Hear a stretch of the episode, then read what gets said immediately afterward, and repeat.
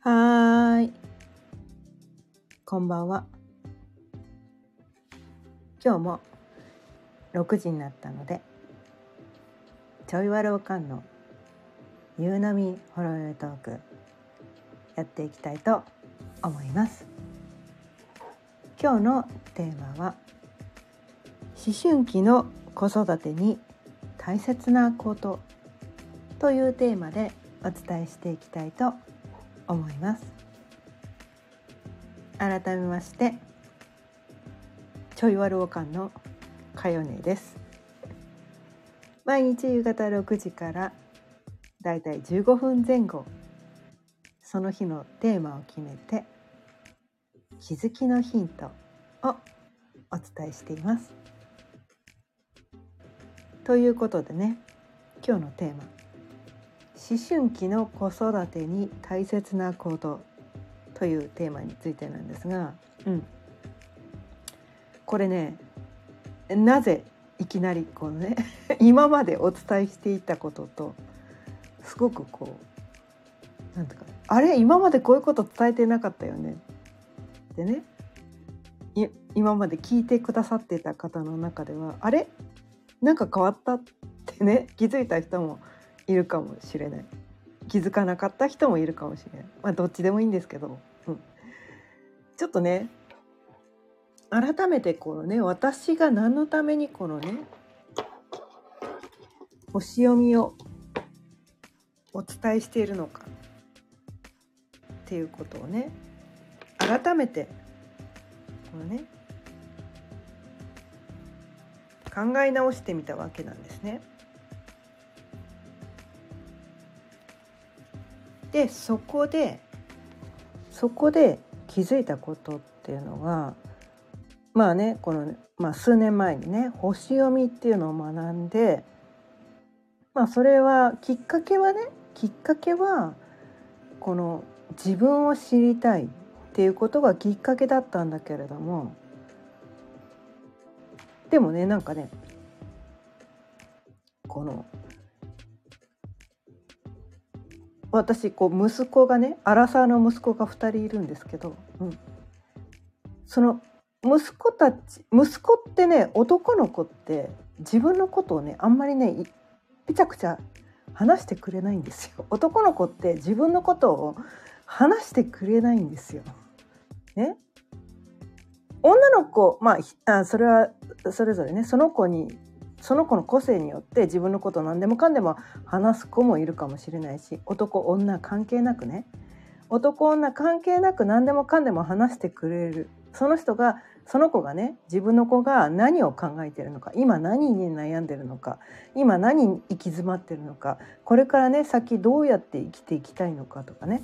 いろんなことを何でもかんでも話してくれる子だったら多分ねあんまりね子育ての悩みってないと思うんですね。うん。ないと思うんですよ。でもね、こうね、まあ、こう、一般的な話を言ってますね。そう、そうじゃなきゃいけないってことを言ってるわけではなくて、一般的なこととして、男の子って自分のことを話さない生き物なんですね。うん自分がこういうことで悩んでるんだだから助けてくれって言ってこう親に対して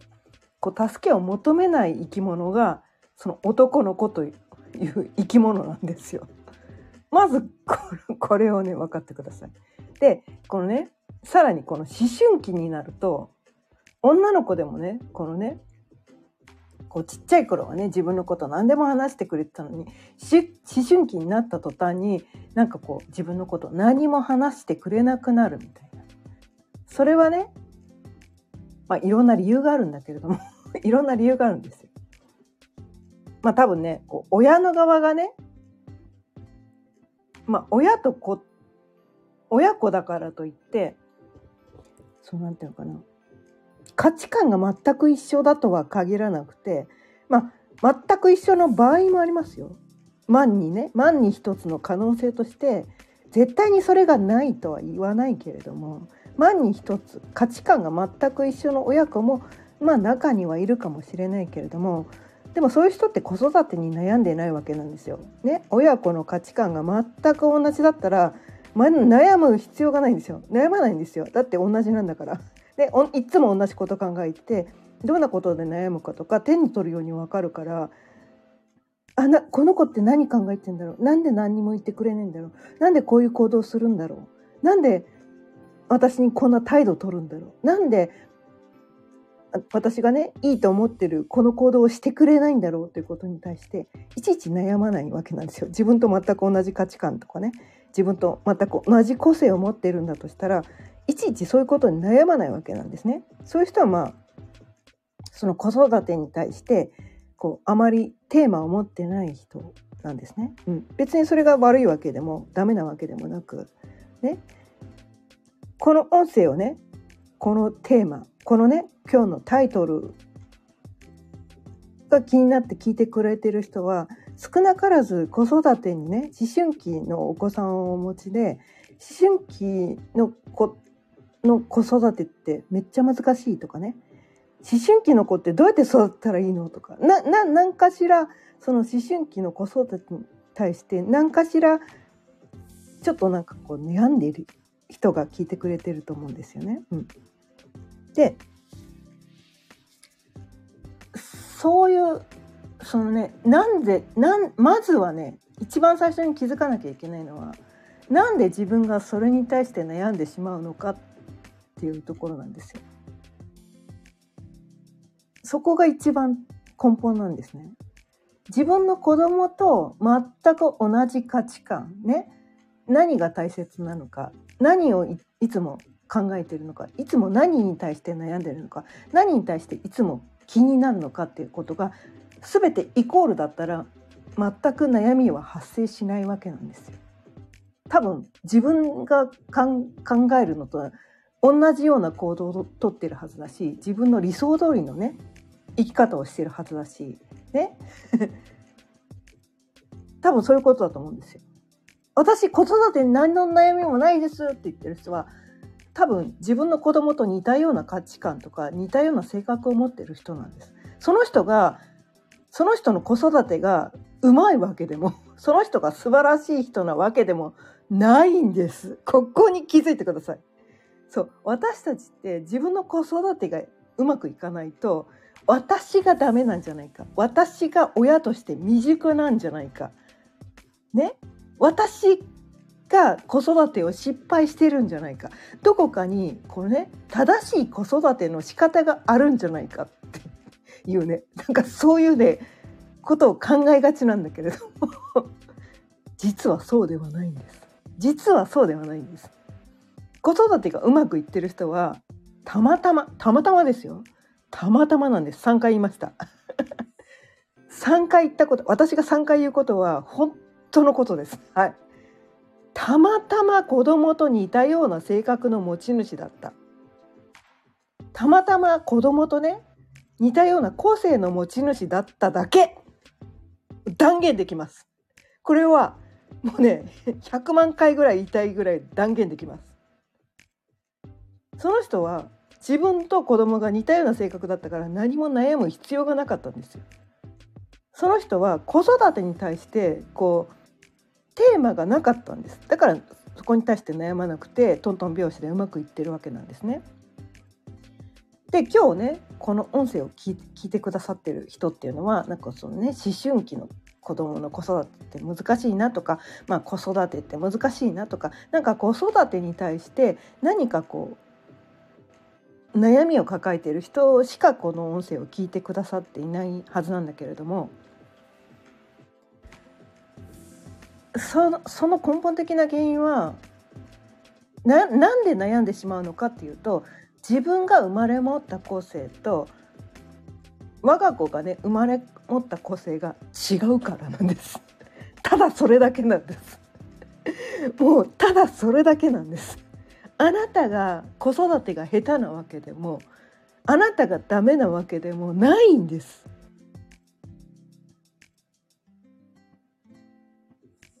もうね私はねここに気づけたことでもうどんだけ救われたか。ね、過去の私はあもともとねまあえっとね自分の子育てに悩む人って自分と親との関係にも悩んで生きてる人なんですよ。まあアダルト・チルドレンとかね。なんかこう機能不全家族で育った人とかね。子供の頃からね親が離婚したとかね。なんかこう親が虐待してくるとかね。何らかのその親との関係性にこう悩んできた人っていうのが自分の子育てにも悩むっていう出来事が起こってくるわけなんですね。うん、そう。親子の関係に悩むっていうテーマを持って生まれてきた人しかここにこういうことに対してこうなんていうかな意識が向かないわけなんですよ。そこに対して悩まない意識あの悩むってことはそこに対して意識を持ってるってことなんですよ。自分がね難なくこうできてることに対して私たちはいちいち悩まないわけなんですよ。なんで私呼吸できないんだろうとか悩まないですよね。ね。自分が何に対して悩みを持っているかっていうことはそこに対してこの今世ですごくそのテーマを持って生まれてきててそれを悩むために生まれてきてるんですよ。それをややってみたかったってことなんですよ。そこに対して悩みたかったってことなんです。うん、悩みたかったんですよ。私たちはねこのやりたいことしかやってないんです。それをそういうテーマを持って生まれてきてるんです。だからその親子関係の悩みっていうのを体験したかったただそれだけなんです人それぞれねそのねどんな体験をしたいかっていうのがね人それぞれ違うんですどの体験をしたいと思ってる人が優れてるとかどの体験をしたいと思ってる人がこう劣ってるとかはないんです。優劣はないんです。善悪もないんです。ただただ自分はそのテーマを持って生まれてきたっていう事実があるだけなんです。だから自分がねこの自分の親との関係性がうまくいかなかったことに対してこう責める必要もないし否定的な感情を抱く必要もないんです。自分の親を責める必要もないし自分の子育てがうまくいかないことを責める必要もないんです。ただただそこに気づく。そして自分がそのテーマを持って生まれてきたことに気づいて気づくとじゃあじゃあ私のねでその悩みを子育てに対してね悩みを抱くということはそのね自分の子供と自分とのね個性が違うってことなんですよ。個性が全く同じだったら悩まないから 悩まないんですよ。悩まないんです。悩むってことは個性が違うから悩むんです。じゃあ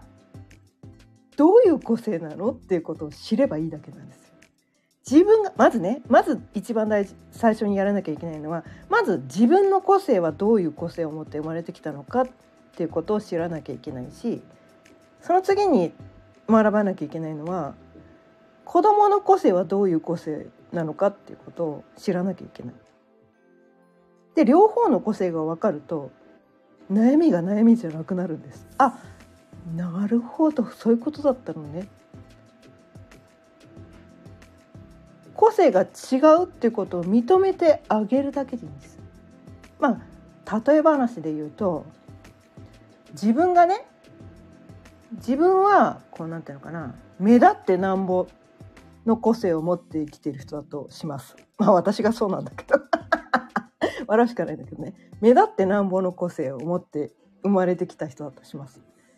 で自分の子供がね目立ちたくないっていう個性を持って生まれてきた子供だったとします。ね、もうそれその時点で自分が「あなたもっとこうすれば目立てるのに」っていくら言ったってその子は目立ちたくないのに絶対にそれしたくないわけだだってその子は目立ちたくないっていう個性を持って生まれてきてるのにそれやればそれやればそれやればやればって言ったら、まあ、子供との関係うまくいかないですよね。悩みしかないですそこそこでは。悩みしかないんですよ。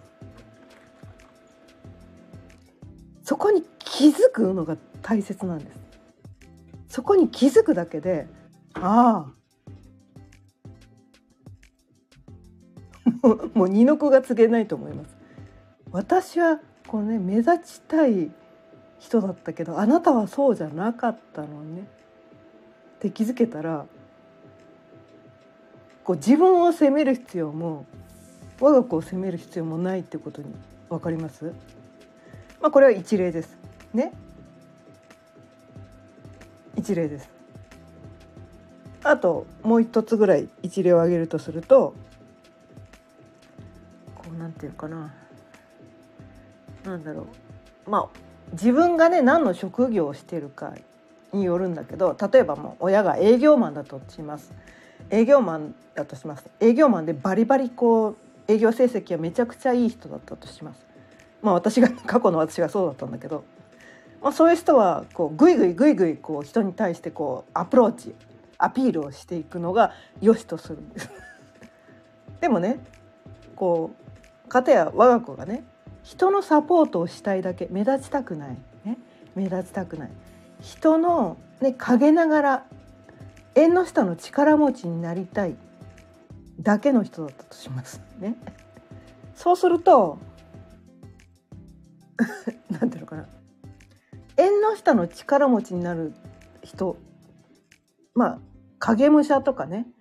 こうまあ昔で言うとこうもう忍者くのいちみたいなね。くのいちじゃないな。まあ忍者みたいなことです。目立っちゃいけないんですよそういう人たちはね。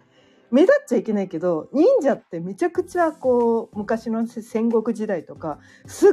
ごい役に立ってたっていうのをまあ時代小説とかね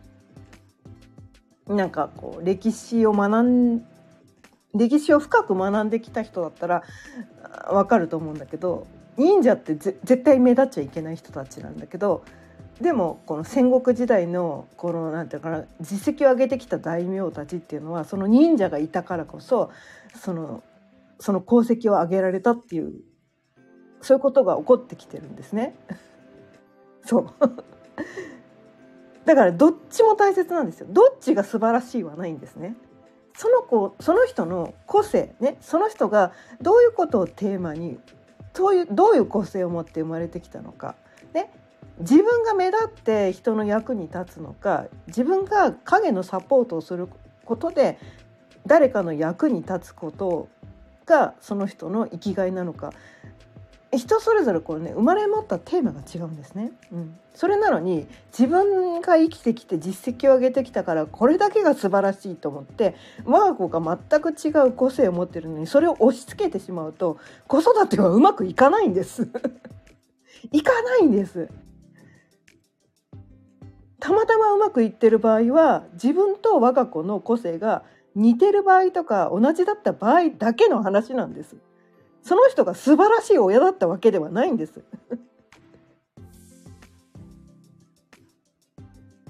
まあ、たまたまねその私と同じようなことを認識しててねあこの子の個性はこうなんだって言って自分の考えを押し付けなかってうまくいってるパターンもあるかもしれないんです。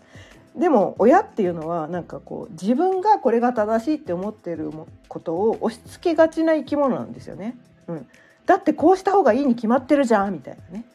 こうすればもっと良くなるのにみたいな。なんであなたこうしないの？私はこれでこういうふうにして人生が良くなってきたんだからあなたもこうすればいいのにっていうのをねこう良かれと思ってその子の幸せを思ってそれをやってるだけなんだけどでもそこに対してこう子供がねそこに対して「うん分かった」って言ってるんだったらそこに悩みは生じないんです。悩んでるってことがすごく大きなテーマで悩んでるってことは自分とその我が子の個性は違うんだってことにまず気づかなきゃいけないってことなんですね。気づかなきゃいけないんですよ。